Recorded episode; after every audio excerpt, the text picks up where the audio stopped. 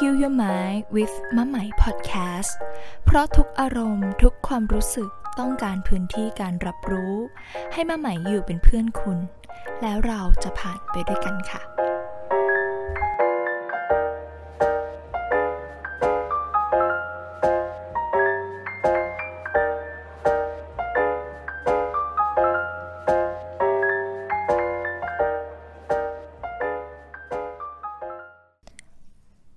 วัสดีค่ะทุกคนกลับมาพบกันอีกแล้วนะคะใน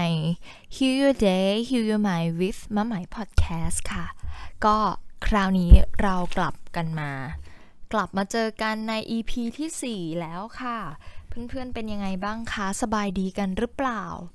วันนี้ค่ะเรายังอยู่ในหัวข้อที่ยังวนเวียนอยู่กับเรื่องงานหนักงานเหนื่อยค่ะ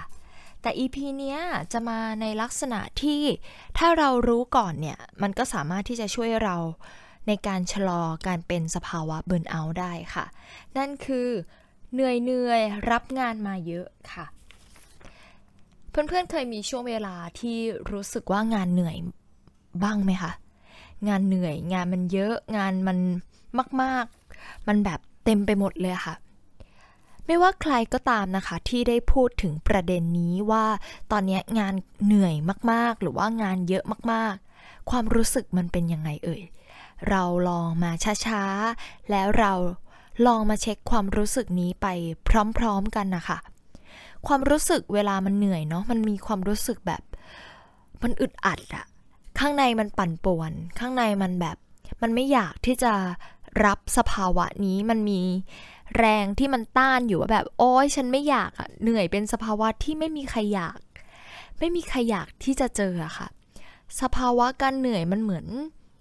แรงบางอย่างที่จะทำการกระทำบางอย่างมันค่อยๆ เริ่มหมด ไม่ว่าจะเป็นแรงจากทางกาย หรือว่าแรงจาก ทางใจก็ตาม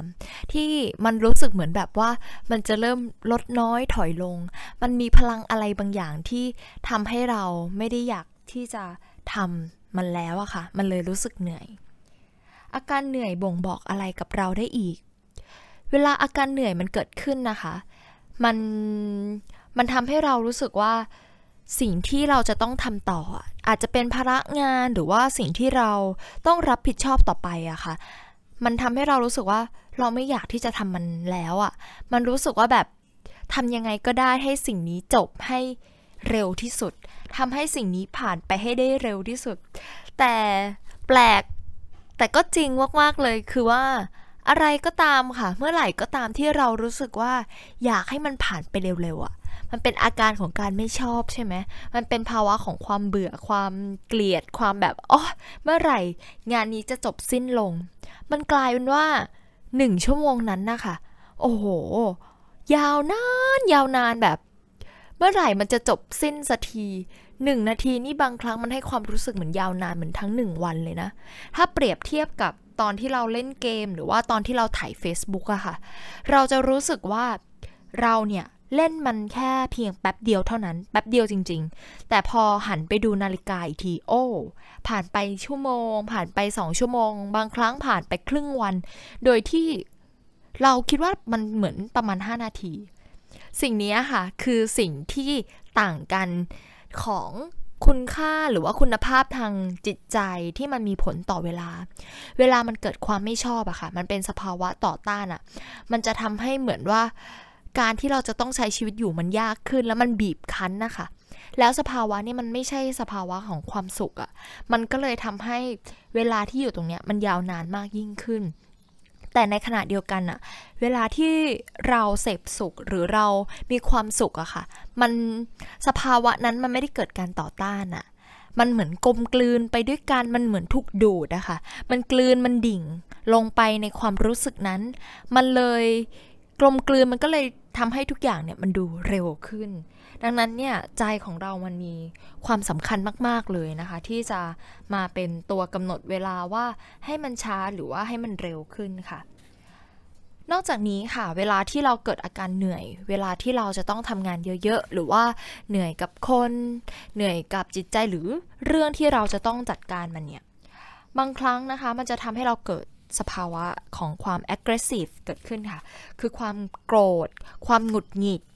เพราะอะไรเอ่ยจำได้ไหมอย่างที่ไหมบอกไปตอนแรก มันเป็นสภาวะของความไม่ชอบไงมันเลยอึดอัด มันเลยผลักดัน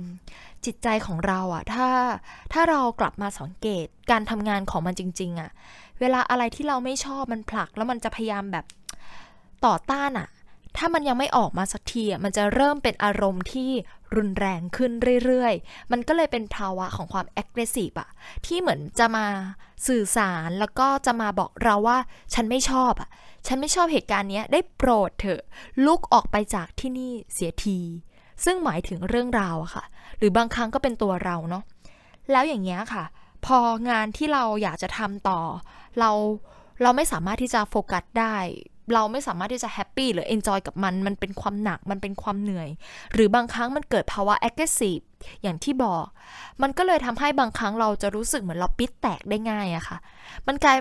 มันกลายเป็นว่า tolerance ในชีวิตเราน้อยลงไปมากๆเลยอะความอดทนต่อเรื่องที่เราเคยทนได้ง่าย ความอดทนต่อเรื่องที่เรารู้สึกว่ามันก็เป็นเรื่องเล็กน้อย มันกลับพร้อมที่จะปิดแตกกับคนทุกคนอยู่ตลอดเวลา ปกติเราอาจจะเดินไปทำงาน แล้วเราก็อาจจะรู้สึกว่า ฝนฟ้าสภาพอากาศรถติดในประเทศไทยมันยังเป็นอะไรที่เราพอรับผิดชอบได้ แต่พอวันนึงอะค่ะ ที่มันเกิดความรู้สึกเหนื่อยมาก ๆ แล้วแบบมันไม่สามารถที่จะหาทางลง หรือว่าหาทางที่จะเอาออกหรือว่าดูแลจิตใจนี้ได้อะค่ะ มันก็จะกลายเป็นสิ่งที่เราเริ่มไม่ชอบชีวิตประจำวันของเราแล้วอะจาก รถติดเราจะเริ่มแบบโมโหโกรธามาก คราวนี้มันจะไม่ได้เป็นว่าแบบมันจะเหนื่อยแค่ที่ทำงานแล้วอะ่ะ มันจะเริ่มเหนื่อยกลับมาสู่ชีวิตประจำวันมากยิ่งขึ้น เราจะเริ่มไม่ชอบการตื่นนอนขึ้นมา เรารู้สึกว่าเราไม่ชอบการนั่งรถนานๆ เรารู้สึกเราไม่ชอบงานที่ทำเรารู้สึกเราไม่ชอบประเทศไทย เรารู้สึกเราไม่ชอบผู้ว่ากรุงเทพ เรารู้สึกว่าเราไม่ชอบขนส่ง ก่อสร้างบริษัทนี้ที่ทำให้รถติดฉันไม่ชอบนโยบายของคนทำรถไฟฟ้าแบบนี้เป็นต้นนะคะ มันกลายเป็นว่าทุกอย่างในใจตอนนี้มันดูพลุงพลังไปหมด แต่หมายอยากบอกค่ะว่าจริง ๆ อันนี้มันเป็นเหมือนเป็นของขวัญที่มีค่ามาก ๆ เหมือนกัน ถ้าใครได้กลับมาที่จะเรียนรู้การสังเกตอะคะ่ะ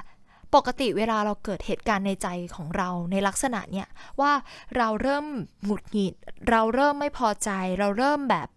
เหนื่อยมากๆอะ่ะ ปกติเรามักจะไม่ได้ย้อนเข้ามาดูตัวเองอยู่แล้วอะค่ะ แล้วเราก็จะมุ่ง แล้วเราก็จะพุ่งไป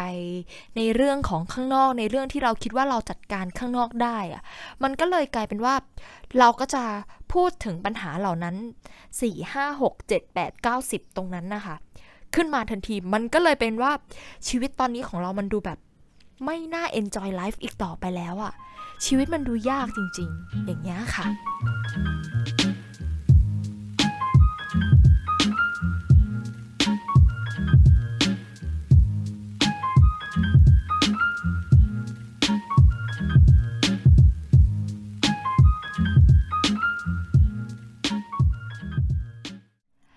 ริง ๆ ชีวิตที่เรารู้สึกว่ามันยากมันก็ไม่ได้ผิดอะไรนะคะ แล้วก็การที่เรามองเห็นถึงปัญหาว่า มันมีบางอย่างที่จะต้องจัดการจริง ๆ ในเชิงโครงสร้างอะคะ่ะ หรือว่าการจัดการในเชิงนโยบาย หรือว่าอะไรที่เรามองเห็น และเราลิสต์ในการที่เราจะพุ่งหรือว่ามุ่งไปให้คนอื่นที่จะสามารถแก้ปัญหานี้ได้แล้วทำให้เราไม่เจอปัญหานี้อะคะ่ะ จริง ๆ แล้วมันไม่ผิดนะคะ ในสิ่งที่เรารู้สึก แต่ไหมลองเชิญชวนเพื่อนๆทุกคน ลองช้าๆ แล้วลองค่อยๆกลับมาพิจารณาสิ่งหนึ่งที่สำคัญมากๆอะค่ะ ว่าตอนนี้มันเหมือนความรู้สึกที่มันเกิดขึ้นในตอนนี้มันคือใจของเราที่มันร้อนมากๆ มันคือใจของเราที่เราเหนื่อยมากๆอะค่ะ แล้วการที่เราไปมุ่งพุ่งเป้ากับสิ่งอื่นน่ะ ณวินาทีนั้นหมายใช้คำว่าวินาทีเนาะณวินาทีนั้นอะเราอาจจะยังไม่สามารถปรับปรุง หรือแก้ไขเชิงโครงสร้างได้ถูกต้องไหมคะ เราคงไม่สามารถเดินไปบอกผู้ว่าแล้ว รถมันจะหายติดในทันทีณวินาทีนั้น หรือว่ามันจะทำให้เราหายเหนื่อยเลยอะคะ่ะ มันกลายเป็นว่า สิ่งที่เราเคยลิสต์มาว่าเป็นประเด็นหนึ่งสองสามสี่จนถึงสิบที่มันเป็นสาเหตุที่ทำให้เราเหนื่อยอะ พอมานั่งนิ่งๆ พิจารณาจริง ๆ เราอาจจะกลับพบว่ามันมีน้อยมากเลยอะที่เราจะทำได้อะค่ะ มันจึงเป็นส่วนที่ทำให้เรากลับมาเห็นจริง ๆ ว่า แล้วอะไรล่ะ ในวันที่เรารู้สึกแย่กับตัวเอง ในวันที่เราเหนื่อยมากๆจากการที่เราใช้ชีวิตหรือพลังงาน มันจะเป็นไม่ได้เป็นไปไม่ได้เลยหรอที่ที่เราจะหายเหนื่อยกับมันณวินาทีนี้จริง ๆอะค่ะ นั่นจึงเป็นจุดเริ่มต้นของการกลับมาสังเกตตัวเอง การกลับมาเข้าใจความรู้สึกตัวเองอะค่ะ เพราะจริง ๆ แล้วอะคำตอบมันมีอยู่คำตอบคือเป็นไปได้ค่ะ มันเป็นไปได้ในทันทีที่เราจะไม่ต้องรู้สึกเหนื่อย เพียงแค่เรากลับมาดูแลความรู้สึกของเรา มันเหมือนไฟที่มันร้อนอยู่ในใจ ไฟที่มันไหม้อยู่ในใจ ถ้าเราณวินาทีนั้น เราไปหาว่าใครกำลังวางเพลิงบ้านเรา ไฟอาจจะวอดวายแล้วก็ไหม้ทรัพย์สินไปมากกว่านี้ ดังนั้นสิ่งที่เราจะต้องกลับมาดูแล คือกลับมาดูแลอาการโกรธค่ะ อาการเหนื่อยของเราว่าจริงๆ แล้วเนี่ยมันเกิดขึ้นจากอะไร ไฟมันอยู่ตรงไหน เราจะได้มีหน้าที่ไปหยิบน้ำแล้วก็ดับมันได้ทันค่ะ คราวนี้เรามาดูต่อกันนะคะ พอเรารู้ว่าอาการโกรธเนี่ย อาการเหนื่อย อาการ aggressive ต่างๆ เนี่ยมันมาภาวะจากการฝืน ในสิ่งที่เรารู้สึกว่าเราไม่อยากทำเรารู้สึกว่าเราไม่ต้องการมัน แต่เรายังต้องทำมันอยู่อย่างเงี้ยค่ะ มันอาจจะพาเราค่อยๆถอยกลับมาเนาะว่าสภาวะการฝืนเนี่ยมันคืออะไร สภาวะการฝืนเนี่ยมันหน้าตามันเป็นอย่างไร เราจะได้เข้าใจความรู้สึกของตัวเองมากยิ่งขึ้นนะคะ สภาวะฝืน หรือสภาวะการต่อสู้ สภาวะการไม่อยากเอาเนี่ย มันทำให้ปัจจุบันมันไม่มีความสุข การที่ฝืนหรือความขัดแย้งที่เกิดขึ้นได้เนี่ย แสดงว่ามันจะต้องมีสองสิ่งที่เขาไม่เข้าพวกกัน มันถึงเป็นความขัดแย้งกันถูกต้องไหมคะ มันอาจจะมีบางอย่างที่เกิดขึ้น และมีบางอย่างที่ที่อยู่ แล้วมันไม่คลิกกัน มันเลยฝืน เราจึงต้องกลับมาดูสถานการณ์นะคะว่า อะไรที่มันฝืนกันอยู่ อะไรที่มันไม่คลิกกันอยู่ อะไรที่มันต่อสู้กันอยู่อะค่ะ อย่างเช่น เราอาจจะรู้สึกว่าเราเหนื่อย สมมตินะคะหมายยกตัวอย่างเช่น ถ้าสมมติว่าเราเหนื่อยงาน เราเหนื่อยกับงาน งานมันเยอะจริง ๆ มันอาจจะเป็นสภาวะการต่อสู้แบบเรากำลังหมดแรงอะค่ะ แล้วเราไม่รู้ว่าจะเอาแรงฮึบจากนี้ อีกไหน มาจาก ไหนที่จะทำให้เรามีแรงอะค่ะ มันเลยเป็นสภาวะการฝืน การไม่อยากทำในสิ่งที่จะต้องทำมันคือความไม่อยากทำมาสู้กับความเป็นจริงที่จะต้องทำเพราะแรงมันมันหมดไปแล้ว และเราก็ไม่อยากที่จะทำอย่างนี้เป็นต้นค่ะ หรือว่า เรารู้สึกเหนื่อยอะค่ะ บางทีก็อาจจะต้องพิจารณาลงไปให้ลึกอีกว่า มันมีแค่เหนื่อยกายจริง ๆ ใช่ไหม มันมาจากทางฟิสิกอลอย่างเดียวใช่ไหม หรือว่าจริง ๆ แล้วเนี่ยมันมีจากอย่างอื่นนะคะ แล้วส่วนใหญ่อะเวลามันเกิดความเหนื่อย มันเกิดสภาวะ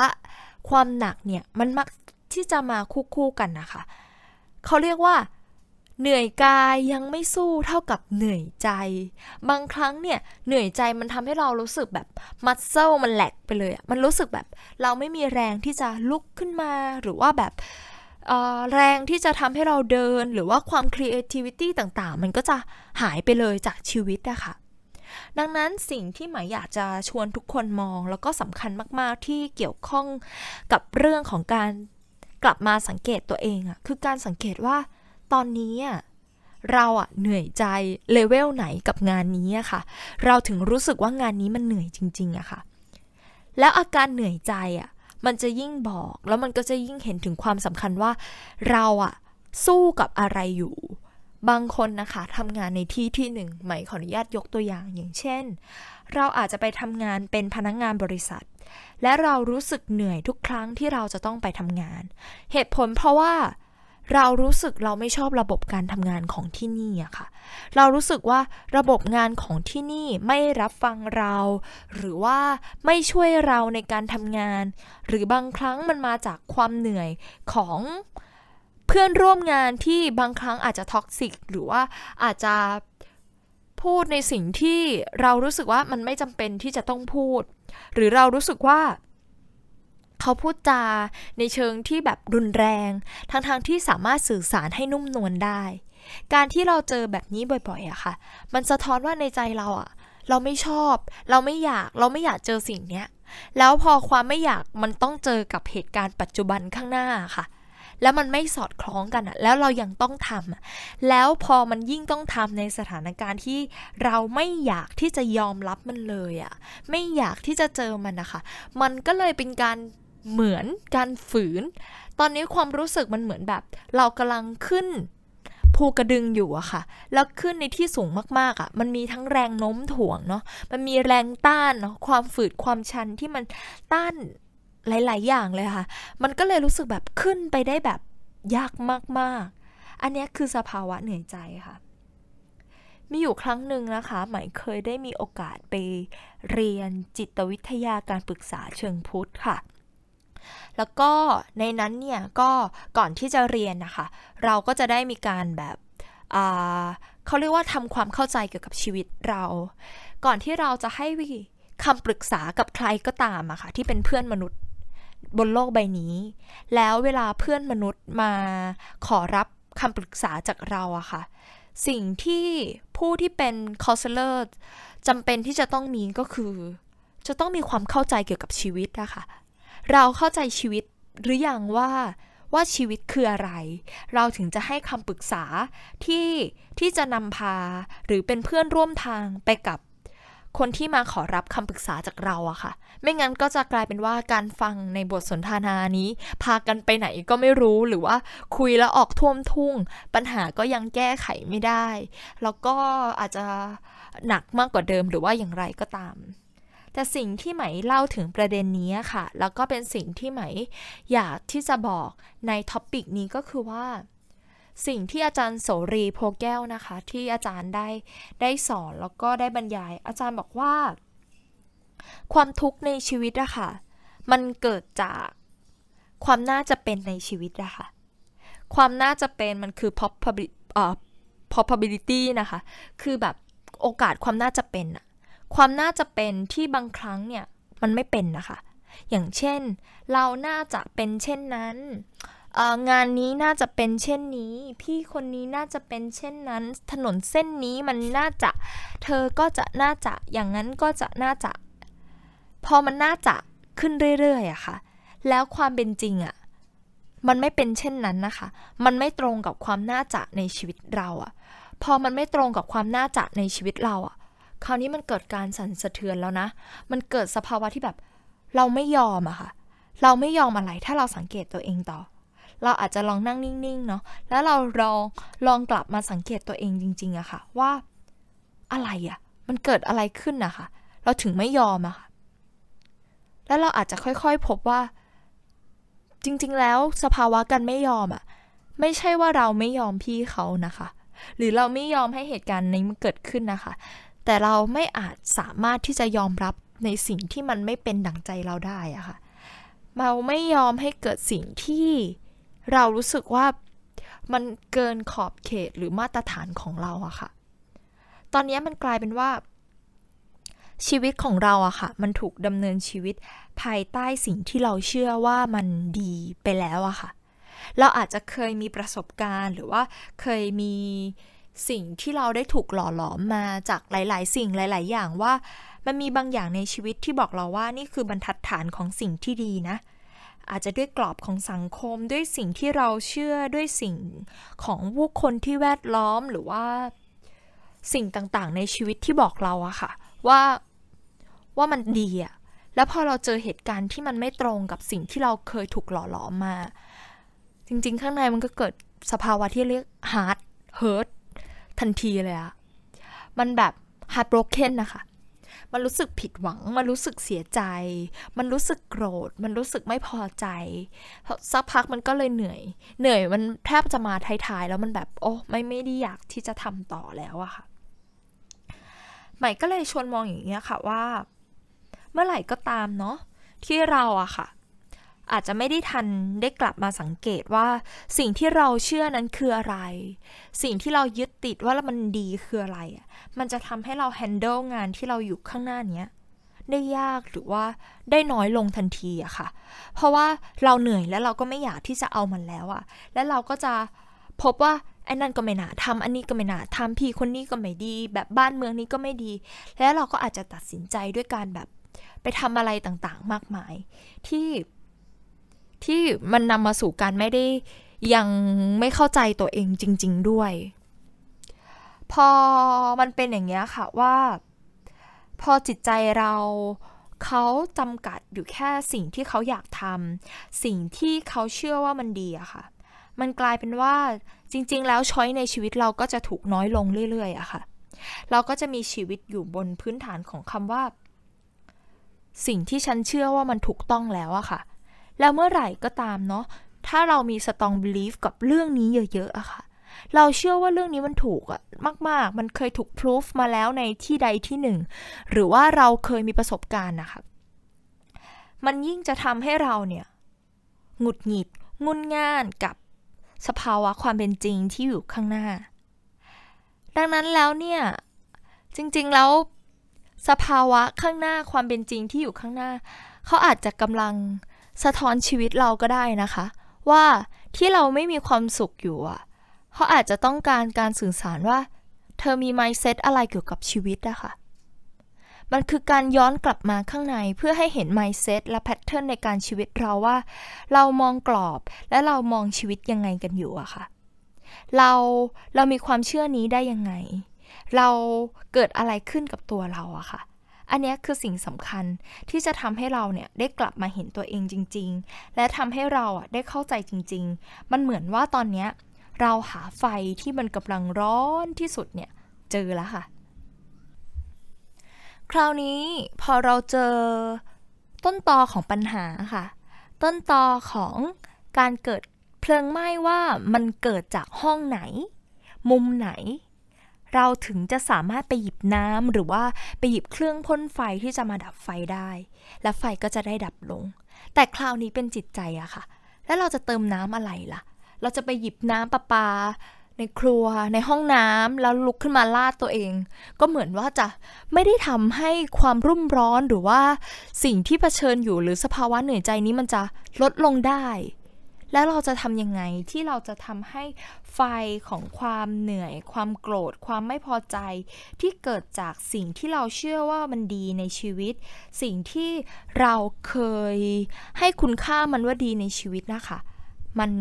ค่อยๆ ดับลงหรือว่ามอดลงเพื่อที่จะทำให้เราเนี่ยไม่หงุดหงิดใจได้ ต้องบอกอย่างนี้ค่ะว่า มันต้องอาศัยการกลับมาสังเกตตัวเราอะค่ะ การเรียนรู้จิตใจเนี่ย มันค่อนข้างจะเป็นแนววิธีการที่มันตรงข้ามกับ เรื่องข้างนอกที่มันเป็นเชิงฟิสิกอลมากเลยเนาะเวลาเชิง physical ในเชิงการกระทำเวลาเราทำอะไรบางอย่างอะค่ะ เรารู้สึกว่ามันจะประสบความสำเร็จได้ มันต้องเกิดจาก action และการลงมือทำใช่ไหมคะว่า ฉันต้องไปยกของใส่ความพยายาม เราจะต้องทำอะไรที่มันเป็น effort มันถึงจะเกิดผลลัพธ์อะค่ะ แต่แปลกแต่จริงที่ว่าในการดูแลจิตใจตัวเองอะ่ะ มันกลับตรงข้ามอะ่ะ มันจึงไม่แปลกเลยว่าทำไมคนเราทุกวันนี้ถึงเครียดง่ายถึงไม่สามารถที่จะจัดการสภาวะจิตใจหรือว่าดูแลจิตใจตัวเองอะค่ะ เพราะเมื่อไหร่ที่เราไม่เคยกลับมาศึกษา เราจะดูแลเขาไม่ถูกค่ะ เพราะวิธีการเขาเนี่ยมันแทบจะไม่เหมือนกับสิ่งที่เราเคยเรียนรู้มา ในรูปแบบการศึกษาในโรงเรียนหรือว่าในระบบที่เราดำเนินชีวิต จริงเลยอะสภาวะจิตใจเนี่ยมันก็คือสภาวะของความเป็นธรรมชาติอย่างหนึ่งอะค่ะ ถ้าเราไปสังเกตเนาะเวลาเราอยู่ในธรรมชาติอะค่ะ ทุกอย่างมันเบาสบาย มันไม่ค่อยมีความคาดคั้น หรือว่าความเครียดเท่ากับในเมือง เขาสามารถอนุญาตแล้วก็ยอมให้เกิดการเปลี่ยนแปลงอยู่ตลอดเวลา ไม่มีป่าที่ไหน ใช่ไหมคะที่เขายืนตะโกนท้องฟ้าว่าฝนอย่าตกอะค่ะ ไม่มีป่าที่ไหนใช่ไหมคะ ที่ตะโกนบอกต้นไม้ว่าใบไม้อย่าร่วง หรือการบอกว่าหมีตัวนั้นเธออย่ามาข่วนตัวฉันนะคะ เขาทำหน้าที่ได้เพียงที่ที่เขาทำอะค่ะ เขาจดจ่อในสิ่งที่เขารับผิดชอบได้ แล้วเขาทำให้เต็มที่อะค่ะ แล้วเขาก็รู้ว่าสิ่งที่เขาจะต้องทำต่อไปอะคือ การโฟกัสในสิ่งที่ทำได้ที่มันเป็นเหตุ แล้วก็ปล่อยวางในผลนะคะ ความเหนื่อยเนาะบางครั้งเนี่ยมันมาจากสภาวะการแบกด้วยค่ะ การแบกอะไรอะเพื่อนๆคิดว่ามันมาจากการแบกอะไรเอ่ยหลายๆ ครั้งมันมาจากการแบกความความคาดหวังของเราอะค่ะ ความคาดหวังที่เราอยากให้มันเป็นดังใจเรา ความคาดหวังที่เรามีต่อเพื่อนร่วมงาน ความคาดหวังต่อคนในสังคม หรือแม้กระทั่งการคาดหวังต่อตัวเราเอง หรือเราการที่เราคาดหวังต่อผลลัพธ์ก็มีค่ะ และหลายครั้งนะ ถ้าเรากลับไปสังเกตอะสภาวะความเหนื่อยเราอะมักจะไม่ได้มาจากความคาดหวังตัวเดียว แต่มันมาจากความคาดหวังเยอะ แล้วมันซ้อนกันแล้วมันเกิดขึ้นในเวลาเดียวกันทันทีอะค่ะ มันไวมากจนเรามองไม่เห็นอะพอเรารู้รู้รู้ตัวอีกทีอะมันก็คือเหนื่อยแล้วหนักแล้ว ดังนั้นเนี่ยสิ่งที่จะเป็นเหมือนน้ำที่จะมาทำให้ใจเราชุ่มชื้นนะคะ คือการกลับมาสังเกต ความคาดหวังที่เรามีในชีวิตอะค่ะ มันคือการเห็นแล้วก็การเท่าทันมัน มันไม่ได้ต้องการวิธีการที่มากมายไปกว่านี้แล้ว มันไม่ได้ต้องการเทคนิคอะไรที่ที่จะต้องแบบเขาเรียกว่าเวอร์วังหรือว่าจะต้องแบบซับซ้อนไม่เลยค่ะ สภาวะจิตใจอะเขาต้องการให้เราเห็นนะคะ ว่าเราเห็นไหมว่ามันมีความคาดหวังอยู่ มันมีความคาดหวังที่เราไม่ยอมรับผู้คน มันมีความคาดหวังว่าเราไม่ต้องการสิ่งนี้ มันจะทำให้เราเข้าใจอารมณ์เราว่า อ๋อ เพราะเราหงุดหงิด เพราะเราก็เป็นคนธรรมดาที่เราก็คาดหวังเป็น เสียใจเป็นผิดหวังเป็น แล้วมันจะค่อยๆนำมาสู่ความธรรมดาในชีวิตเราอะค่ะ ว่าจริงๆ แล้วเราก็มีทุกอารมณ์อะค่ะ แต่เมื่อไหร่ที่เราไม่เคยสังเกต เราจะไม่เข้าใจถึงกลไกที่มันอยู่เบื้องหลังอะแล้วเมื่อไหร่ก็ตามค่ะ ที่เรากลับมาเห็นความคาดหวังของตัวเองบ่อยๆ กลับมาเท่าทันมันบ่อยๆ ยิ่งเห็นบ่อย มันจะค่อยๆเบาลงค่ะ มันจะค่อยๆซอฟลงค่ะ และอนุญาตให้มันเกิด การที่เราเห็นความรู้สึกตัวเนี่ย การเห็นความรู้สึกต่างๆอะมันคือสภาวะ awareness อะค่ะ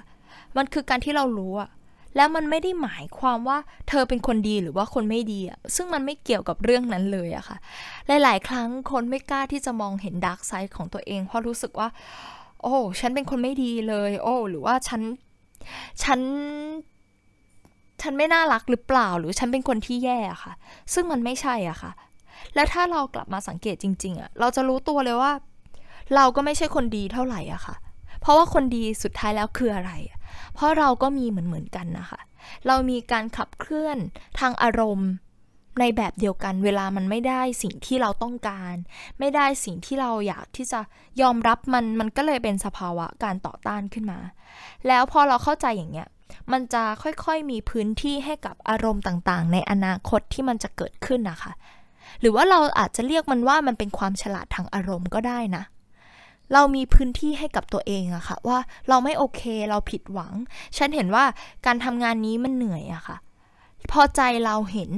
มันจะค่อยๆซอฟมันจะค่อยๆเบา แล้วมันจะเกิดพื้นที่ว่างในใจ พอมันเกิดพื้นที่ว่างในใจอะซึ่งพื้นที่เนี้ยเราเอาไปใช้ประโยชน์ได้ค่ะ เราจะค่อยๆเห็นว่าเราจะต้องตัดสินใจยังไงกับหน้างานนี้ที่เรารู้สึกเหนื่อยอะค่ะ ถ้าเรารู้สึกว่า อ๋อ จริง ๆ งานเนี้ย ก็แค่เหนื่อยกายประมาณ 20%นะแต่นอกจากนั้นอะ่ะ มันเป็นเหนื่อยใจ 80%ที่เราไม่ชอบเราไม่พอใจ เราพูดถึงอนาคตเรากังวลอนาคตมากเกินไปอะค่ะ ถ้ามันเป็นในลักษณะเนี้ย ถ้าเราเห็นมันอะมันจะกลายเป็นว่าเราสามารถจัดการมันได้ดีขึ้นสำหรับตัวเราอะค่ะ เราก็จะรู้วิธีการที่เราจะ ค่อยๆ วางมันลง ค่อยๆ รู้ว่า อ๋อ ก็กำลังเหนื่อยอะกำลังงองแงอย่างเงี้ยค่ะ แล้วเราก็จะโอ้ตัวเอง เห็นตัวเอง เห็นใจตัวเอง แล้วมันก็จะค่อยๆ เบาลง ซอฟลงไปเองโดยธรรมชาติ ค่อยๆ เห็น แต่ในขณะเดียวกันเนี่ย เราก็อาจจะต้องเห็นด้วยว่า มันก็เห็นอีกทีว่า เราก็ไม่ชอบที่เราจะต้องยอม อย่างเงี้ยค่ะ ก็เป็นการเห็นตัวเองแล้วอะมันคือความสามารถในการที่เราจะกลับมาเห็น ความรู้สึกของตัวเองได้บ่อยๆ เลยค่ะ ดังนั้นแล้วเนี่ยในวันที่เราเหนื่อยงานหรือว่าเหนื่อยใจจากการทำงานหนักมากๆอะค่ะ ก่อนที่เราจะเป็นสภาวะเบิร์นเอาท์ในแบบ EP ที่ 3 ก่อนหน้านี้ที่ใหม่มีโอกาสได้แบ่งปันเนาะก่อนที่จะไปถึงจุดนั้นนะคะ กลับมาสังเกตตัวเองให้ได้มากๆก่อนว่า ตอนนี้เราเหนื่อยอะไรกันแน่ะคะ่ะ เหนื่อยเพราะอะไร เหนื่อยกาย เหนื่อยใจ อะไรที่มันเป็นสัดส่วนที่มันมากกว่ากัน เอาอำนาจและพลังในการกลับมาดูแลตัวเองก่อน และเราจะเข้าใจปัญหา ในวันที่ไฟไหม้บ้านสิ่งที่ควรทำคือหาน้ำดับไฟ แต่หาน้ำดับไฟก็ไม่ใช่ว่าจะดับตรงไหนก็ได้ มันจะต้องดับตรงที่เกิดเหตุ ก่อนที่จะไปหาว่าสาเหตุของการเกิดการไฟไหม้เนี่ย เกิดการวางเพลิงเนี่ย มันเกิดได้ยังไง แล้วมันถึงจะทำให้เราจัดการปัญหาชีวิตของเราได้ดีขึ้น มันจะช่วยให้เราเนี่ยดำเนินชีวิตต่อไปได้อย่างร่มเย็น แล้วมันจะมีความสุขจากข้างในจริงๆอะค่ะ อย่างน้อยเนี่ยมันทำให้หนึ่งวันของเราเนี่ยมันเป็นหนึ่งวันที่ไม่ทรมานมากนักอะ่ะอันนี้หมายว่ามันก็ช่วยใจเรามากๆแล้วนะ จากหนึ่งวันที่เราเคยทำงานแล้วเราอาจจะรู้สึกว่ามันแบบโอ้โห ยาวนานอย่างก็หนึ่งปี หรือแบบหนึ่งชาติ แต่เราสามารถทำให้หนึ่งวันเราไม่เหนื่อยแล้วก็ไม่หนักได้ เพราะว่ามันไม่มีสภาวะการขัดขืนหรือว่าการต่อสู้ได้อะค่ะแล้วเราจะเข้าใจตัวเรามากยิ่งขึ้น